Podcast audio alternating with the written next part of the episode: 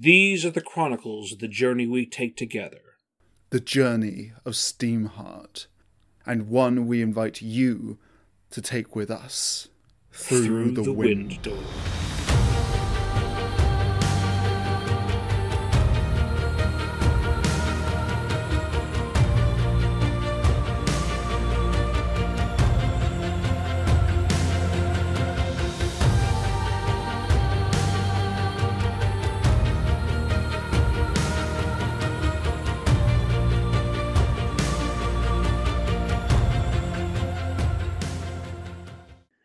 having mentioned how the music of chapter 7 contributes to the narrative style of that chapter, let's start talking about how that narrative style is different. We're going back to a first person perspective, same as all of Tiger's Eye. Mm-hmm. It puts us back into not just the thematic framing, but also the mental framing of that story. And yet at the same time, as I was re listening to it, there was something about it that was surprising to me. The original Tiger's Eye was told to us from a first person perspective as it happened to the protagonists of that story. There was a specific feel to the framing of it that we talked about repeatedly during our retrospective, how it's framed as it is today, or even as we're like going into flashbacks, it is yesterday we're still experiencing it from a first person perspective and just the mind is re-inhabiting the person of yesterday as events play out. That made sense for an encapsulated story but since we're adding this narration style to what is far more of an ensemble piece it has a weird jarring feel to it because it's this one of these things is not like the others as they say and mm. the eventual conclusion that I came to as to why it works is that as he is recapping the significant events from Tiger's Eye, it has the feel of oral tradition rather than modern writing. And that comes with different expectations and connotations. It gives the semblance of a narrator, quote unquote, becoming Miguel as they tell the story. That it's not even necessarily Miguel himself telling the story of what happened to him in Rama, but that a narrator is taking on Miguel's voice in order to retell the story for a new audience before a campfire. The spirit of mm. this character inhabiting them like an otherworldly spirit would inhabit a shaman or priest or something like that. It gives this chapter and its beginning a very strong call me Ishmael feel, where after you're done reading the story of Moby Dick, and given the biblical nature of our narrator, you wonder to yourself if this is a story told at all by an actual person,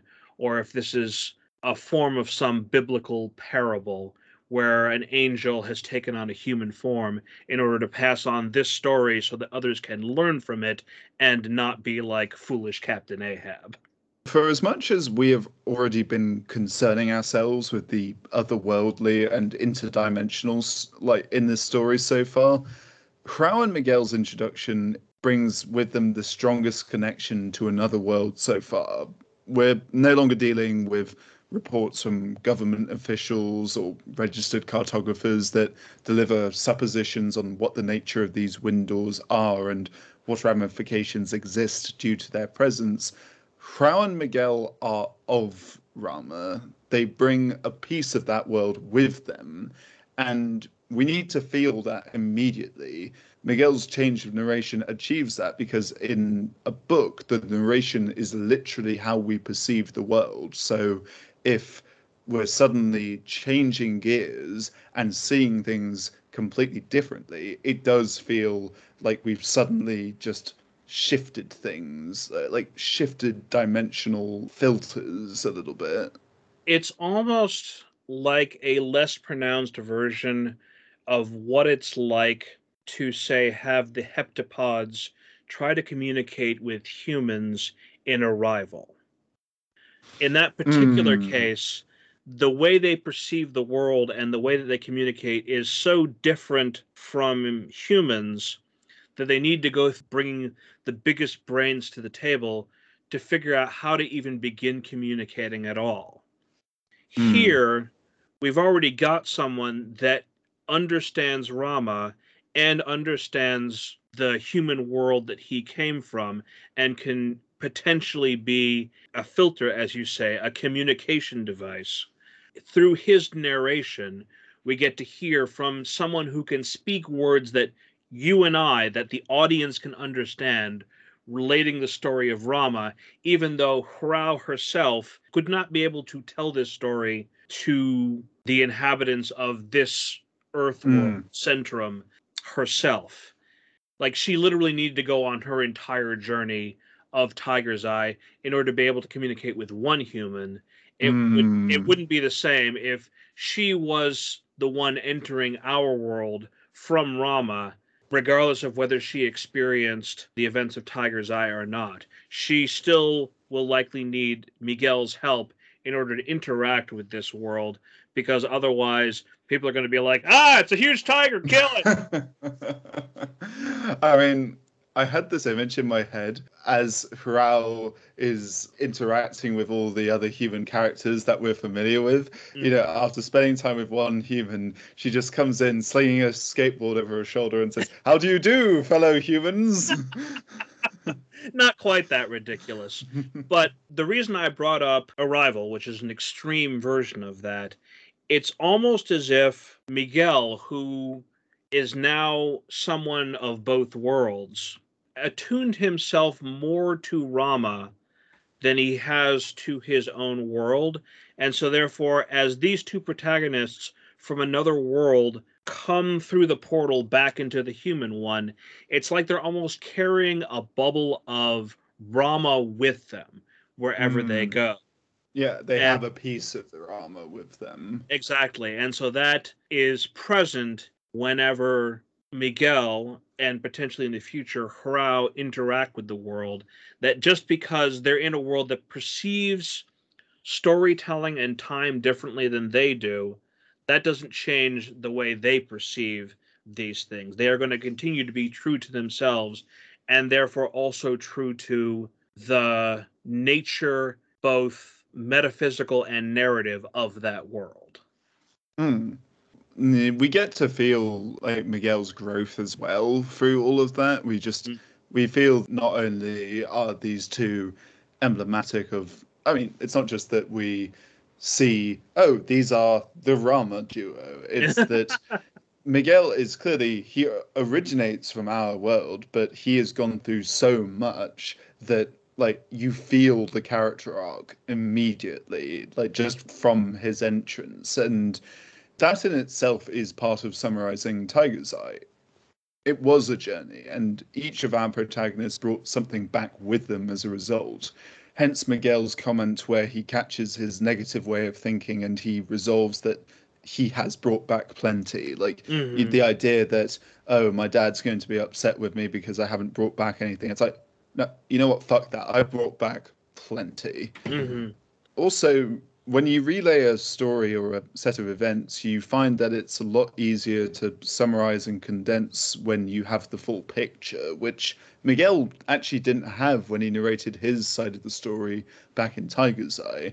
So this is beneficial to our purposes here at the start of steamheart where we're desperately trying to get things going while still striving to balance that with getting people caught up but it also makes it a different experience from what came before because this is a different point of view explaining the events of Tiger's Eye to the one that Miguel had before he had completed his journey in Rama.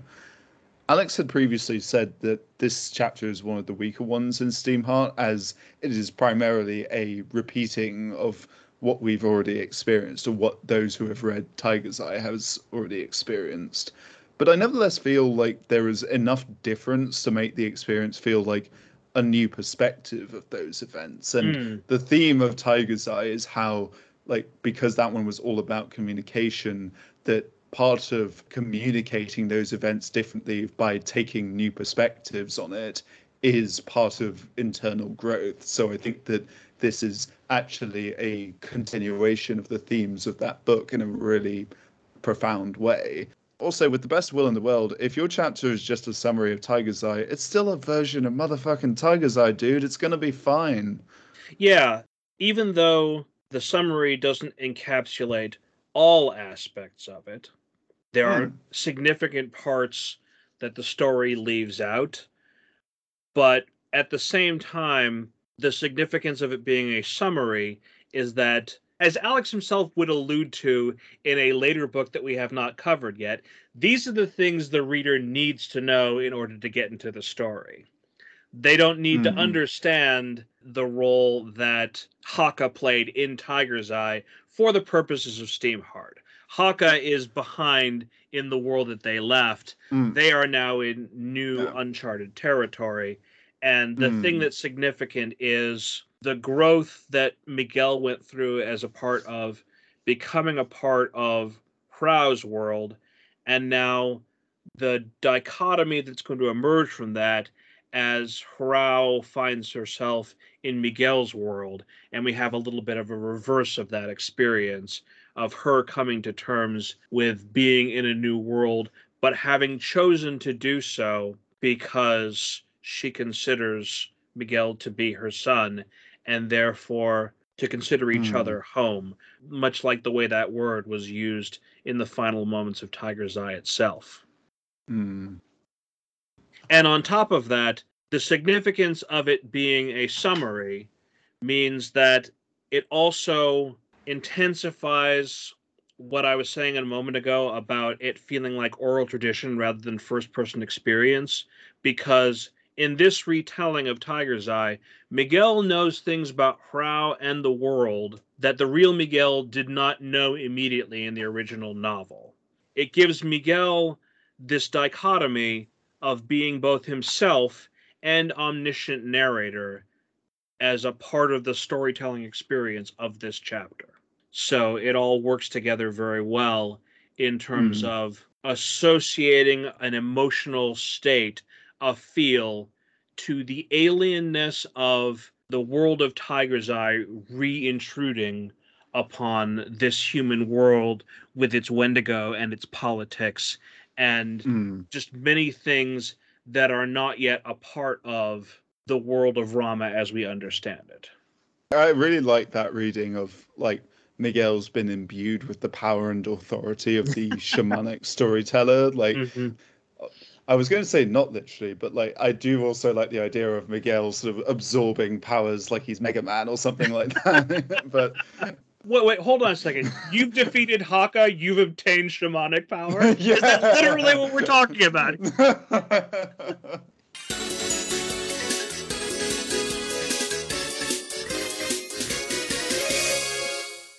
you know, given the finale of Tiger's Eye and how Miguel's interactions and relationship with Haka culminated, it is kind of as if, like, with Haka acknowledging Miguel's existence, identity, and place in this world, Miguel has brought along with him not just the aspects of Rama and Durga tribe that Hrao embodies, but even the aspects of it that Haka is associated with. He is kind of wholly of the tribe in that way, that even the part of it that was the most against him being present in this world, let alone like present amidst Durga tribe, even he's accepted him.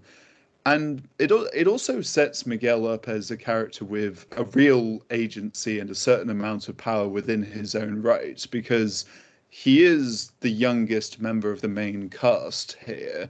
Yes, he is fragile by his own admission, but he is nevertheless presented as on par with some of the other characters we've been introduced to already, which, considering their sort of pedigree as these like historical sharpshooters or people with cosmic powers in their eye. Or even just Mash- James's or Har- Harry's brain setting Yeah. themselves apart as being heroic. Yeah, that's a real cohort of talent and like people who are impressive. So like Miguel coming in, part of it you would think like, what is kid, this kid doing here? Which is a big part of it. But like Miguel, he is the agent of his own story. He Mm-hmm. narrates these events with a wisdom beyond his years because he has faced trauma and it carries with him.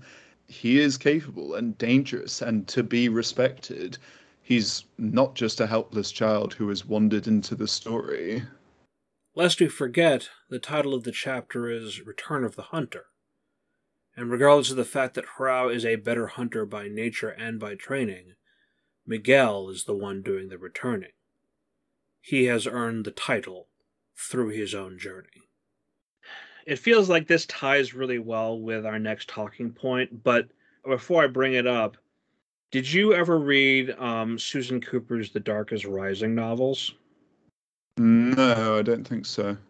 So this was like a, a series of books that I was utterly fascinated with and fixated on when I was in middle school. It was like probably one of my first experiences with what would later become termed as like say urban fantasy, where it's like the old world is is intruding upon the new modern one. Supernatural forces that held sway in the ancient world are dealing with, you know, an era of time where we have things like phones and cars. It's not super modern, like, doesn't have like cell phones and computers and everything like that, but it's still what we'd associate as the latter half of the 20th century. And so, therefore, isn't the age of goblins and demons and Merlin, who is a character in that story Oh, one of our early protagonists of that series is a boy that's only about 11 years old, just like Miguel himself. And what's commented on is that for 11 years old, he has this ageless quality about him that makes him more serious and less childish, less immature than other kids of his age. It's not a story super ahead of its time, as Will comes from an ancient bloodline, and we all know how tired that trope is. But to a young Greg, it was inspirational to see a boy that young able to carry the weight of a hero even at that tender age. Someone that could fight side by side with a figure of Arthurian legend, and stand his ground against his fear and a lord of the dark. my point is is that associating ourselves with a young person that is far more mature than their age suggests is something that I'm already really fond of because of my own history with it.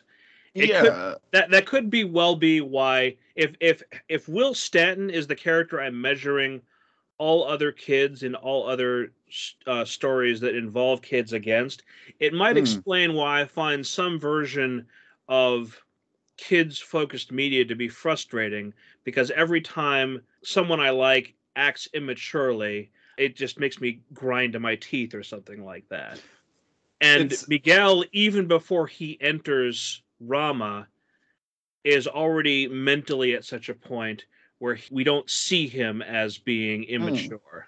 He is already ready to be molded into a heroic archetype even Hmm. before Hrao starts to teach him how to survive. Yeah, as we have discussed in great detail during Mhm. the chapters focusing on his life before Rama and some of the decisions and actions that he took, he's had to grow up far faster than anyone should. And a sentiment that is going to become far too commonplace for people now. Uh, Mm. But you raise a good point that the idea of someone young who is showing a maturity beyond their years or circumstances have put them into a place where they're caught up in something that means that they have to show agency and that the, all of the maturity that that entails that is quite a common key to success with young adult fiction. There's a reason that these stories are taken on board and taken to heart. And I'm loath to give much credit to J.K. Rowling these days, Mhm. but you know that was what made those books have an emotional like resonance for some people was that you were seeing someone growing up and rapidly having to learn a new world quite literally and then in a space of seven years be confronted with all of the worst aspects of it and not only have to live with it, but to actively deal with it and confront it. Stories like that are important to people. They didn't start with Harry Potter and they won't end with Harry Potter, like, thank God, because Hmm. now we can create our own stories that will either completely ignore these stories and that's fine or take the bits that were of value to us and do something new with it because we are having to adapt far faster than we Mm. remember ourselves being and we credit the younger generation with being like it's what always pisses me off when people are saying like oh younger generations are far too fixated with like it's like fuck off like people are growing up faster than they ever have been because we've just have more information to work with and Mm. also the world is far too much in a shit show right now for the kids not to take notice and they are going to have to deal with this so stop trying to silence them whenever they have something to say about it because like they're the ones who are going to fix this certainly not us and certainly not you It does feel like in the last 20 years in particular, someone took the um old curse, may you live in interesting times, and just sort of slowly ramped it up harder and harder, you Mm. know? just the other day i was on the phone with my uncle who's uh, living over in australia and they have also been hit by like storms that were and floods and things like that and he's doing okay. But i was saying to him like whoever came up with the adage may you always live in interesting times was a disassociated motherfucker. Um i i fuck that. I want to live in uninteresting times. Like that's that's what i want to have I mean, to be perfectly honest, I think that there's always a significant story going on, and the only Mm. thing, the only difference is how aware or unaware you are of it. That's one of the Mhm. conclusions that I've come to about the 90s is that it may have been a time when a lot of people didn't have anything to worry about, but that doesn't mean that nobody had anything to worry about it mm. When we say oh it was a it was a time of prosperity yeah not for certain parts of the globe just yeah really for- not just for a lot of first world countries Movie Bob, you got an image? Yeah, the nineties sucked. Like there we go. um, so Um, yeah, let's not let the absolute Richter scale shattering disaster catastrophe that the twenties, the twenty twenties are as a decade, Mm. distract us from the faults and problems of past decades. Let's not forget those because a lot of them weren't great and a lot of them were kind of responsible for the mess we're in now so you know yeah exactly one thing leads to another and okay i'm not going to go any further down that tangent because that is going to be way too oh no we got abstract for me. political Yeah, exactly. Well, no, it isn't even about put, getting political. I am happy to get political on this show. We are happy to talk about this bullshit, but uh, we have just a few more things about New Century that I want to talk about. And this is still a New Century podcast, so let's talk about New Century things. It makes us feel better overall, if nothing else. Talking Hmm. about the real world can be far too depressing. Oh boy has that been true this week Yeah. okay Yeah. i i'm sorry i went exactly in the wrong direction that you just said so let us get to new century All right. So, in line with some of the stuff that you were saying earlier, in terms of the feel of Miguel and Hrao returning from Rama and entering the story of Steamheart, it actually dovetails really well with one of the final points that I wanted to make. To a certain extent, this chapter feels like a previously unseen part of the hero's journey aspects of Tiger's Eye. On the list that Joseph Campbell came up with for the stages of the hero's journey, this is almost a perfect example of the crossing of the return threshold. Miguel knowing that he has to return and yet not truly feeling at home, something that we see thanks to Miguel's monologue. That's what helps this moment to feel like a true continuation of Tiger's Eye. And once more, I am reminded of my favorite literary line there are no happy endings because nothing ends. put a penny in the Yes. jar different penny, different jar, different different coin, different jar at this point. but yes, it is it is a a phrase that I bring up often because it is highly influential to how I view both life and literature. And even though yes, Tiger's Eye has its happy ending in the way it frames Hrao deciding to accompany Miguel through the passage out of her world and into his, setting that up as triumphant with the music in the background. Now it's like, okay, they've come through the portal. The dramatic, wonderful music at the end of Tiger's Eye has come to a screeching halt, and now they actually have to deal with the consequences of their actions, as seen in Steamheart. Mm-hmm. You know what? If we're going to be invoking the hero's journey often, and I suspect we will with this book, I think what we're going to have to do is take the title, cross out the apostrophe of like the hero's journey, just hop it over one so that it's the hero's plural journey. Yeah. Like, so. Well, we, that, that that's the thing is that uh, I'm sure that Alex and Sharon would actually say to us remember that Joseph Campbell is not the be all and end all. We of don't actually not. necessarily know that Steamheart maps all that well to Joseph Campbell's list of stuff. It just it came up as a result of talking about I, Tiger's Eye specifically. Mm, so trust me, I I know better than to casually and lazily apply the hero's journey in the presence of Alex and Sharon of all people. so the hero's journey, as always, is a framework and a structure analysis tool of which there are many. It is a lens through which to examine something, but it's not the only way to do that. Getting back to your point about how we bring Miguel and Hrao into this story, not even moments or minutes after the ending of their previous story, it's literally the ending is mm. their beginning here. And it makes me think of the phrase picking up where we left off or where the last film ended and how that has become a common enough way to actually start a sequel. Mm-hmm.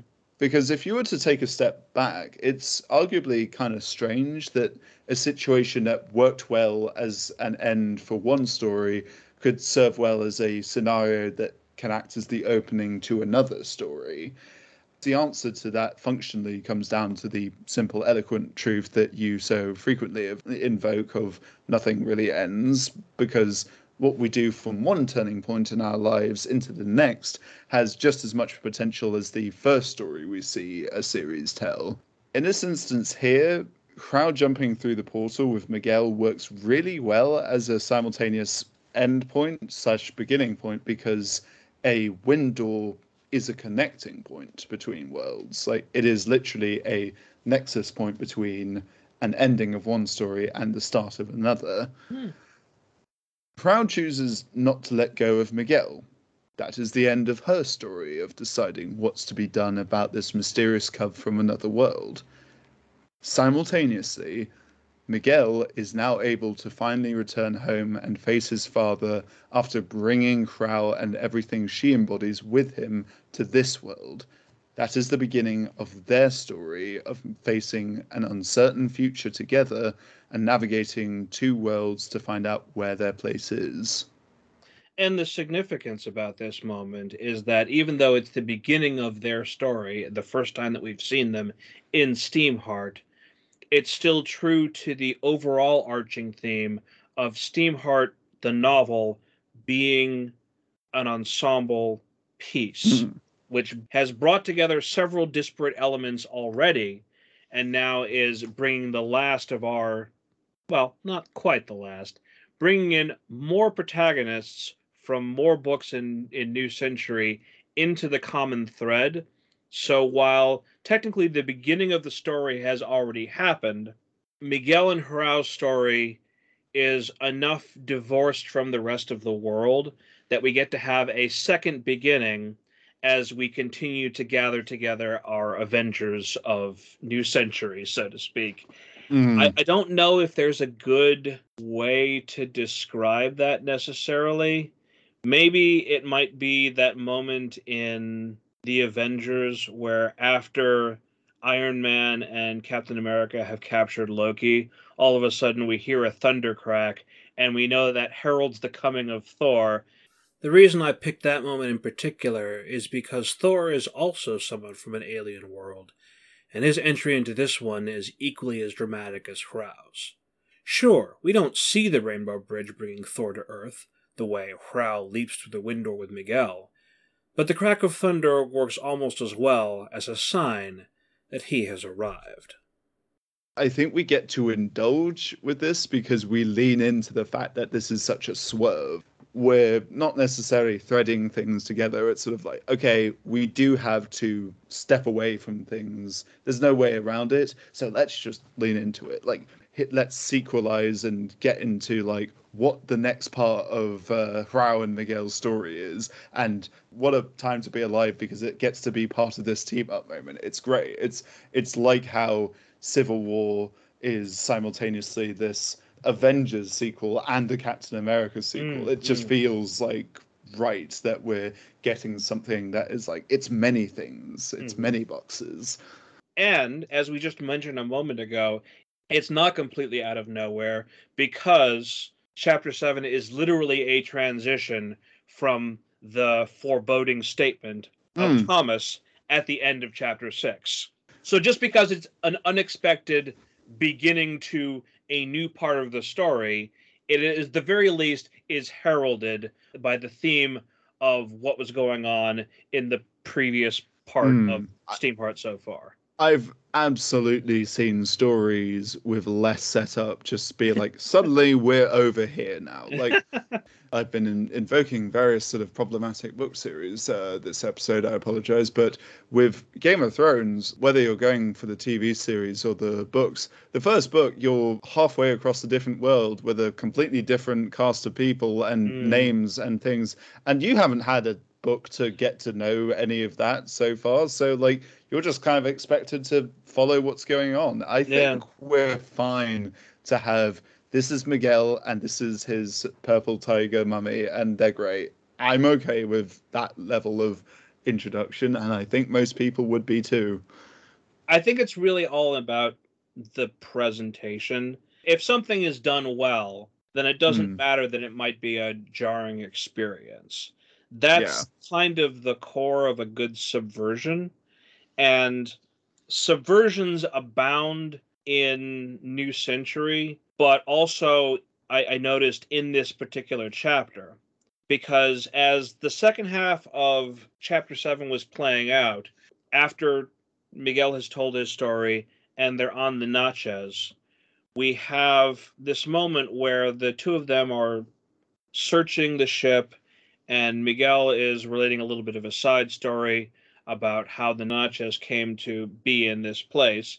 It's a little bit of a moment of further world building because we are still very early in Steamheart, and we now get to see some of that happen from the voice of a different person in this particular case.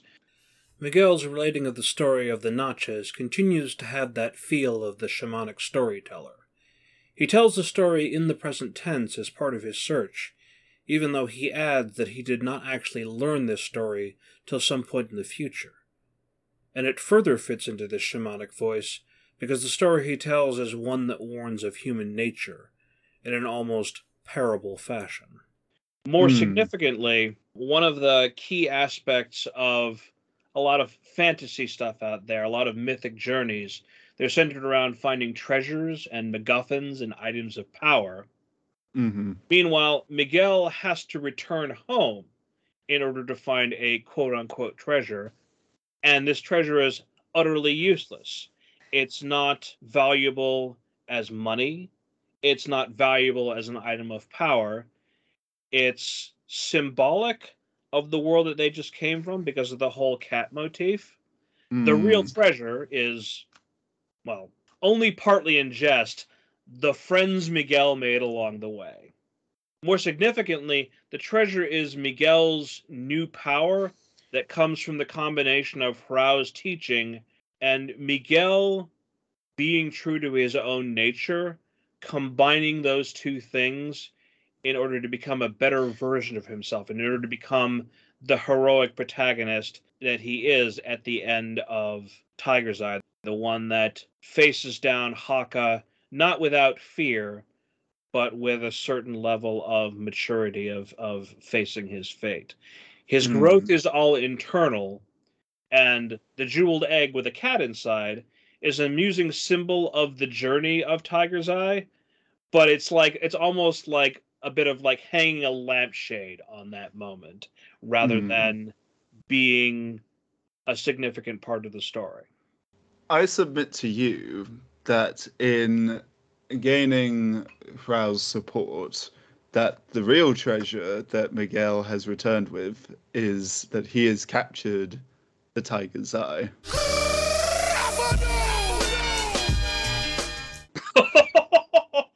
oh God, you! Oh, I knew that there was an expression on your face that I couldn't read, and you were.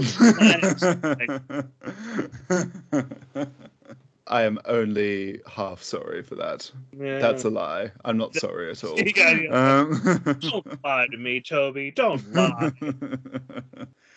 so Miguel ventured to this frightening haunted wreck with the motivation to find treasure to appease his father. Like that's the odd thing is that he has actually found something and it feels so trivial after Mhm. everything when like before all of this this would have felt like this is the best thing I could possibly find here. And necessarily, because as he mentioned, a real treasure would be finding something of use. that's so it's, also true. it's a like- subversion of yeah. Eye, but it's also a Mm. subversion of, as you said, the the original motivation that Miguel came on board. That is very true, and I wonder. I I do wonder. I think that his father would be the sort of person who would look at it and say, "We cannot use this." But I'll take it uh, anyway. yeah, I'll take it anyway. And he would like chide uh, Miguel and like really not be all that express any gratitude whatsoever. But I also can see the scenario where it's actually Miguel who has the practical eye, whereas his father would still be clinging to the idea of, oh, yes, we can really get something with this. Mm. Whatever the case, he came here trying to place himself a little higher in his father's eyes. He was scared of what he might find, but he braved it all the same, finding that its contents were beyond anything he could have imagined or predicted. On his return, Miguel specifically says that the ship no longer scares him. The bodies are, of course, off putting and sickening, but all the same, Miguel is no longer frightened. Part of that is because he has gotten stronger, braver, and has support. But another sad part of it is that he has faced death with more proximity than anyone his age ever should, in that he inflicted it. This chapter ensures that we know this because of what he remembers, what in his summary of Tiger's Eye. Also, the treasure no longer has that sparkling allure that it once had, which drew him to this ship initially. He knows what is valuable, and it's not this jeweled item he finds. What he has come back with, as you pointed out, is internal, and that can never be articulated by something so crude as a fancy object of no practical worth to him.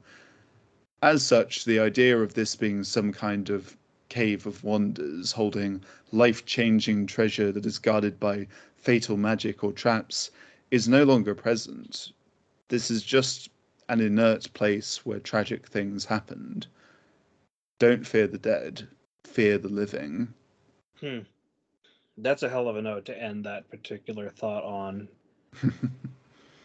the one thing that I want to end on myself in terms of thinking about the contents of chapter 7 Miguel began his story in Tiger's Eye seeking as you say approval and by extension a level of agency as a result of the treasure he hoped to find on the Natchez. Without necessarily putting it into words, he was seeking what he had lost. He was seeking a real family. And he's hmm. got that now. He's got that in a way that his father could never be. Francisco Delgado stopped being a father the moment he abandoned the rest of his family to the Wendigo, and Miguel was from that point on only a tool to him, as the boy was not capable of standing on his own. Miguel can now do that, even without the support of Hrao. She is physically with him, and we are happy for it. But even if she were not, she would always be with him in a way that Francisco never was. That sort of connects a little bit with your words about fearing the living. Mm. Considering it, he probably should have no reason to fear his father at this point. His father, in theory, would hold no sway over him anymore. He is now capable of surviving without his father, where he might not have thought himself able to do so before.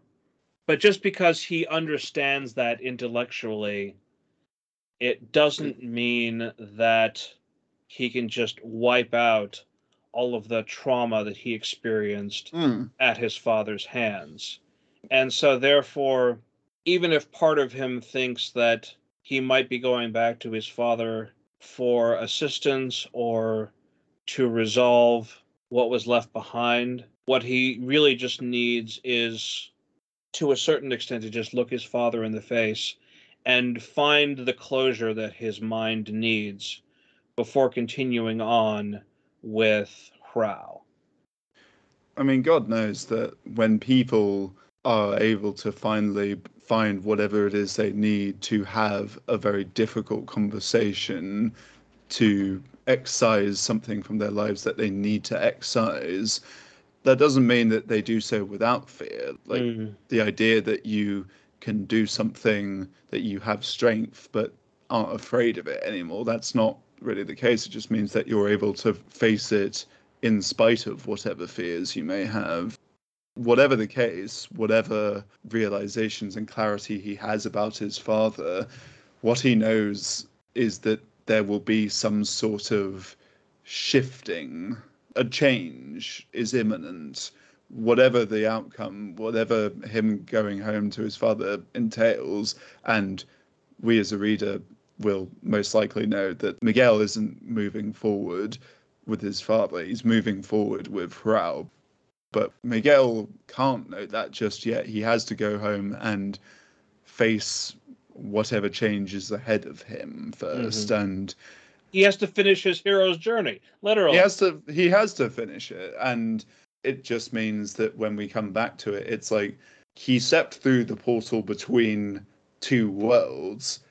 But you know that's kind of easy. It, having a conversation with your asshole dad that's kind of a like a, something a lot harder than any interdimensional thing whatsoever and that's the sort of real crux of it but you have your emotional support cat mum so you know you'll be absolutely fine You're always going to be most affected by your parents, regardless Mm. of whether you had a good experience with them or a poor experience with them.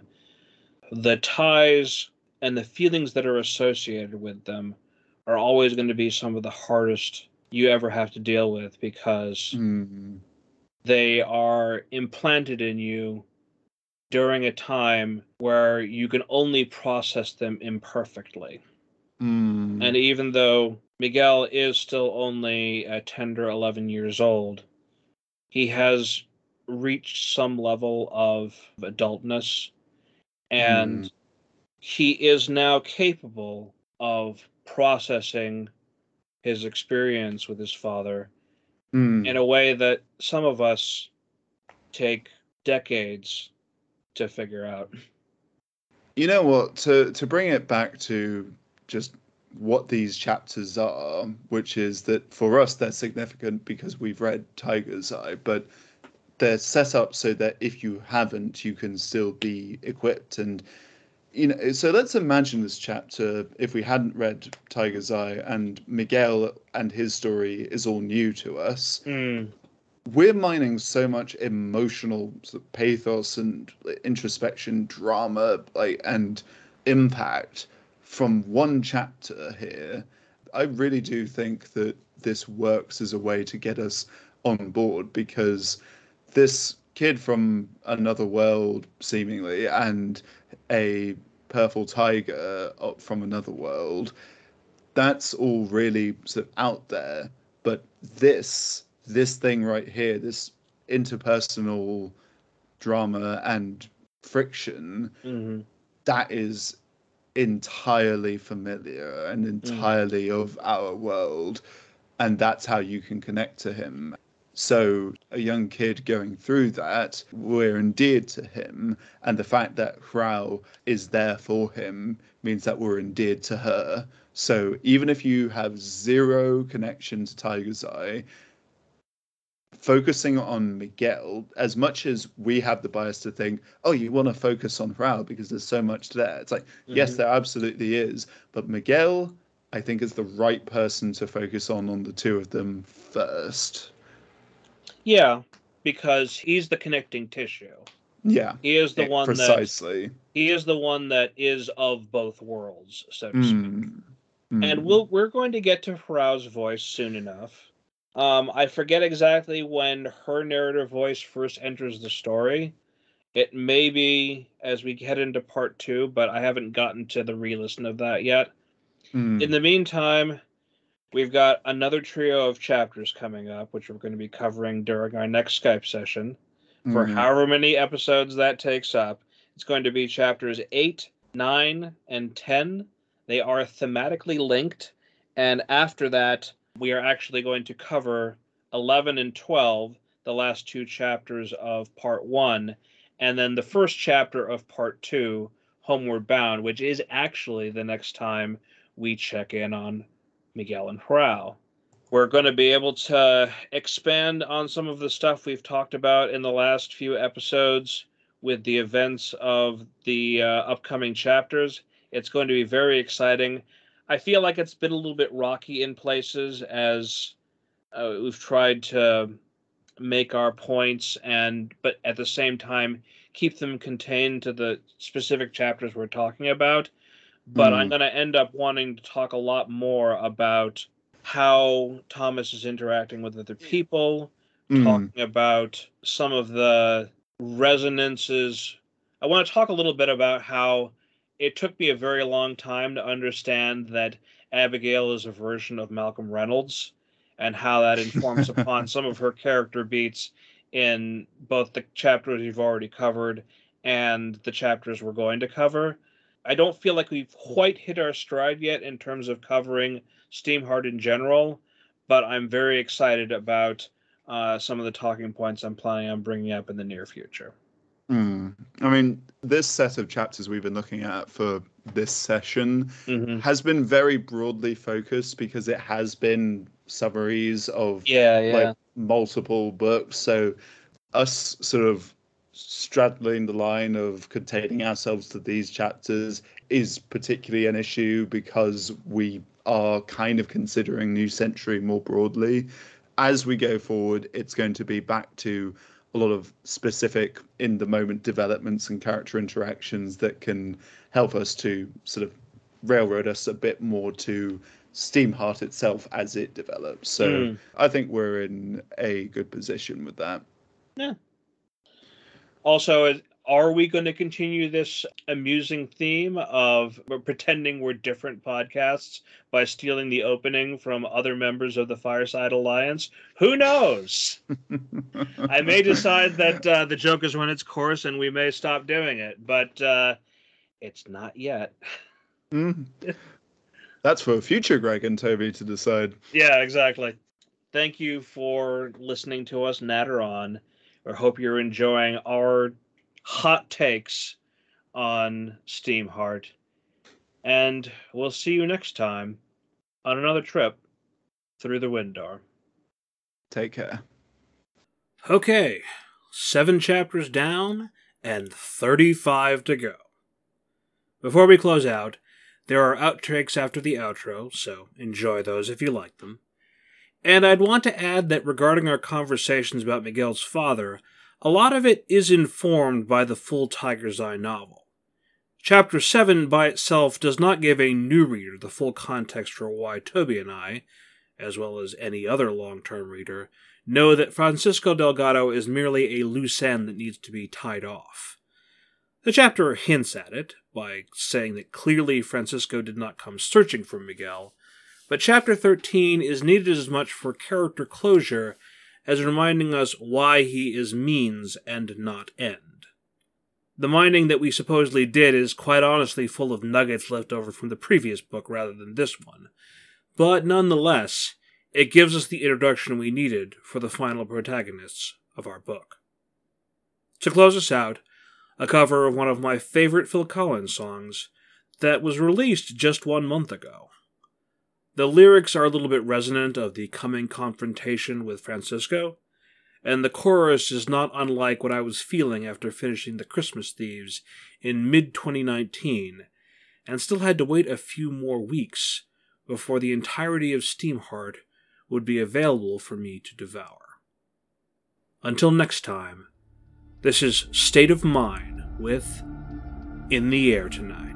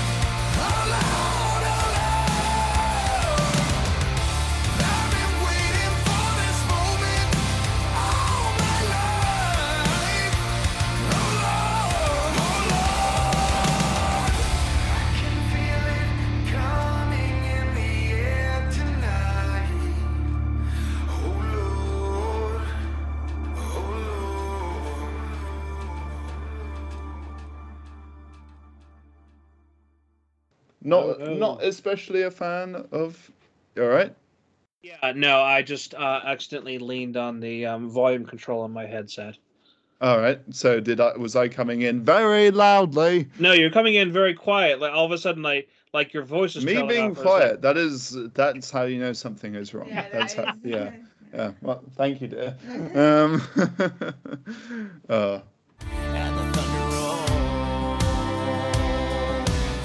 I haven't Um, seen Armie Hammer in many roles. The one thing that I did see him in was that he was playing the husband of Ruth Bader Ginsburg in the depiction of Ruth's first case before the Supreme Court, before she was actually a Supreme Court justice, but when she was heralding a case that was being brought to the Supreme Court.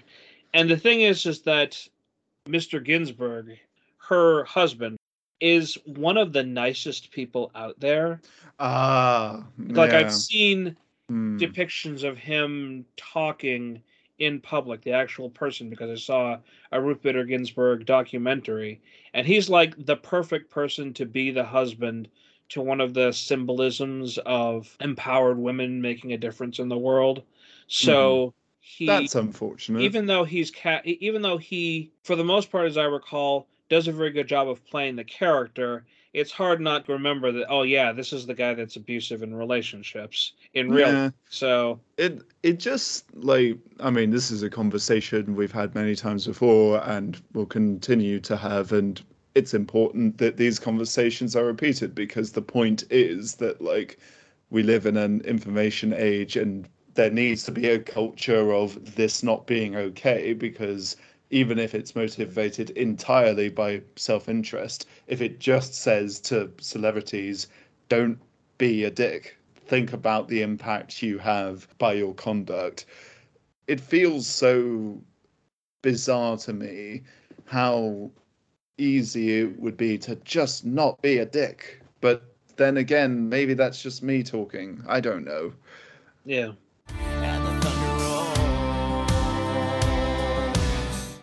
Legends Arceus was this re- remarkable thing that like usually when there's a new game that comes out, it's like they call it like Gen 5, Gen 6, Gen 7 and that's like when there's a whole new 80 to 100 Pokemon that are introduced and Mhm. like you get to and go through two to three versions of the game so that you can't get them you literally can't get them all without working with somebody else You, you got uh, got to buy them. I mean, catch them all, Greg. Yes. Um, and so what happens is because we're a two-person team on this, Mhm. and I imagine a lot of the fine folks on the Discord who are fanatics of the series as well are in a similar situation with their significant others, where one will get one version of the game and the other will get the other version. And usually, what happens is that Sarah will get first pick, and I'll just get the other one.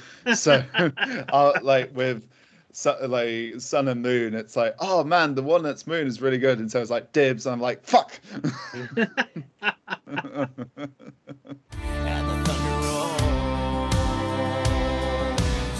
we absolutely we will complain about all the things and we'll buy both versions of the game because we're sheep.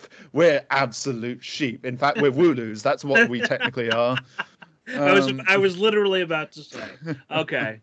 You know what? I should have like i've been playing through um sword and shield which is the one with wooloo at the Mhm. moment and i should have called the one that evolves uh greg in like because knowing your my, your taste my love for the soft round boy yes He's exactly he's very good.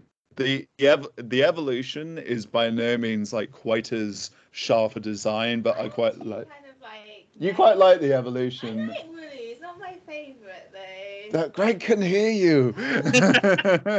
Okay. Uh, I said he's amazing. He's my favorite. yeah, yeah.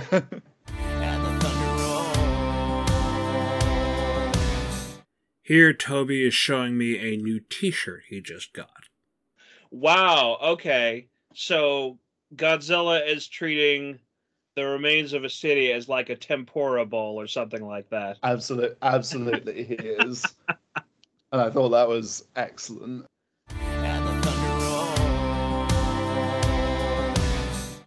The HMV, the company that you're talking about, did Mhm. used to be here in in the U.S. Um, Mhm. Unfortunately, it um, it went downhill, and so now only ex- operates exclusively in the UK.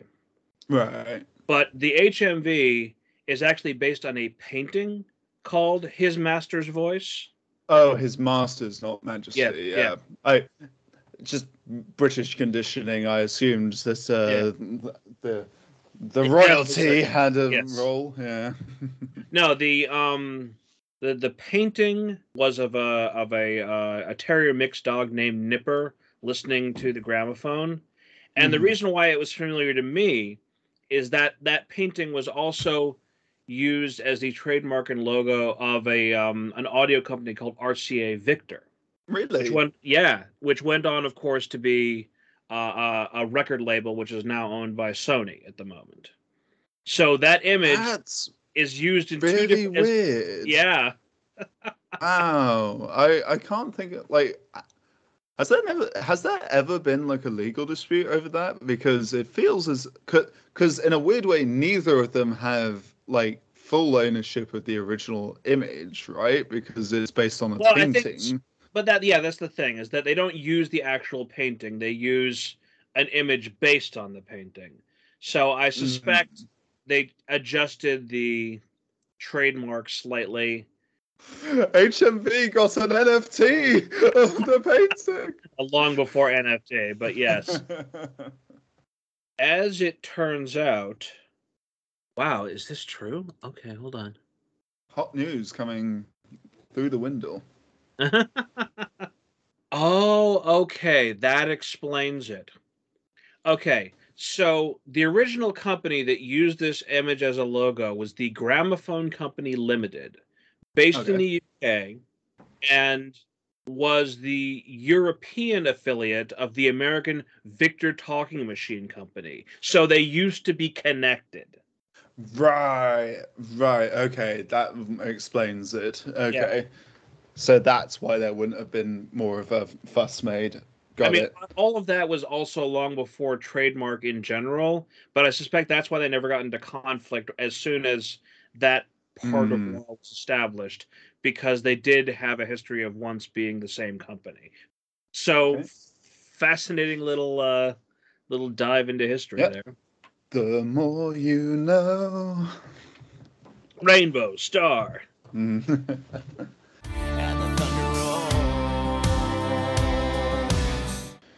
All right, glasses on to increase my intelligence scores by I mean, technically, it, 0.5. it, it technically increases your perception by one if you're going by Ah, that's it. statistics. Yeah. That's that's true. Yes. and the thunder rolls. Actually, hold on one moment here. I just want to refresh my memory. Um, oh, I like it when you speak close to the microphone, Greg. nighttime edition Mm. after dark.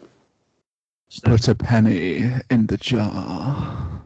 I'll put a penny in your jar.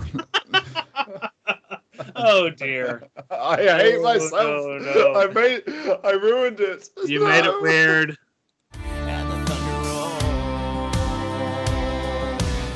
But on the points that he still can't fully sign off on their verifi- verifi- verifiability, I got there in the end. Um,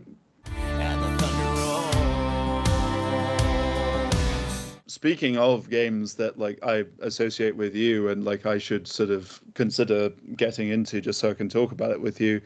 Great news about Haven. That was Yes, great. same-sex relationships. fantastic. Amazing. I yeah, love. I what a way to just sort of if, like you can apply that to any game and it's a big improvement. Like Mm-hmm. always a good thing, and particularly with that game, I've only spent like.